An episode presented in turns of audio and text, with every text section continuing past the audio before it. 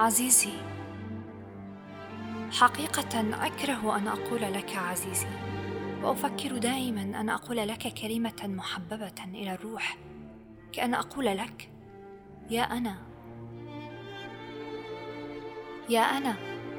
يا أنا التي تحمل في معناها وخلقناكم من نفس واحدة. لكنني رأيت أن أقول لك يا عزيزي لأنك آلمتني. أنت الذي تعلم أنه بإمكانك إيلامي على نحو سهل. لكن اسمعني إن قلب المحب قناديل من نور يتفيأ بها ليصل سدرة فؤاده فيسلك به بخطى ثابتة في كل خطوة دهشة وبكل دهشة مبلغ حتى يتنفس الحب من قلبين أصبحا واحدا.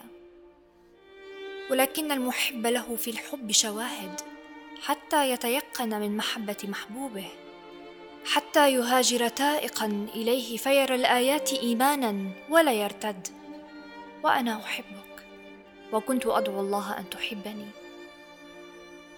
ولكنني لا أريد في هذا الحب تماهيا فيك ولا تماهيا منك في أي مخلوق. أريد إنساننا الذي ولد بيننا وعرف الله في الصحراء. أريد لك أن تكون أنت. أنت بفكرتك أنت بروحك. أنت لا بالذي أراه الآن منك.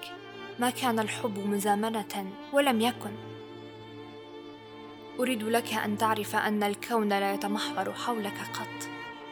أنت لست سوى ذرة رمل قد يسحقها أي شيء. حتى لو توفاك الله سيستمر كوكبنا بالدوران. حتى والداك والناس الذين أحبوك سيبكون قليلا ويستمر الدم في عروقهم. أنت محور لذاتك ولا تؤخذ العوام على محمل الجد. هذا العالم عبثي ومثير للسخرية. الكل يلهث حول نفسه حول الذي يحبه. جبينك هو الذي يمنح صوتي صبرا ويقينا رغم أني ألهث مثلهم ولكني ألهث تعبا للقرب منك. لتملأ هذا القلب بكل سكينة ويقين. حتى الرافعي يا عزيزي قال بين قلبينا كلام طويل. تراه قاله لميزياد التي كانت تحب جبران لهو أم قاله للتي آلمها هجرا وقطيعة وصد. أتعلم؟ المحبة معرفة توهب القلب إدراكا وتجعل له نورا يسير به بين الأفئدة.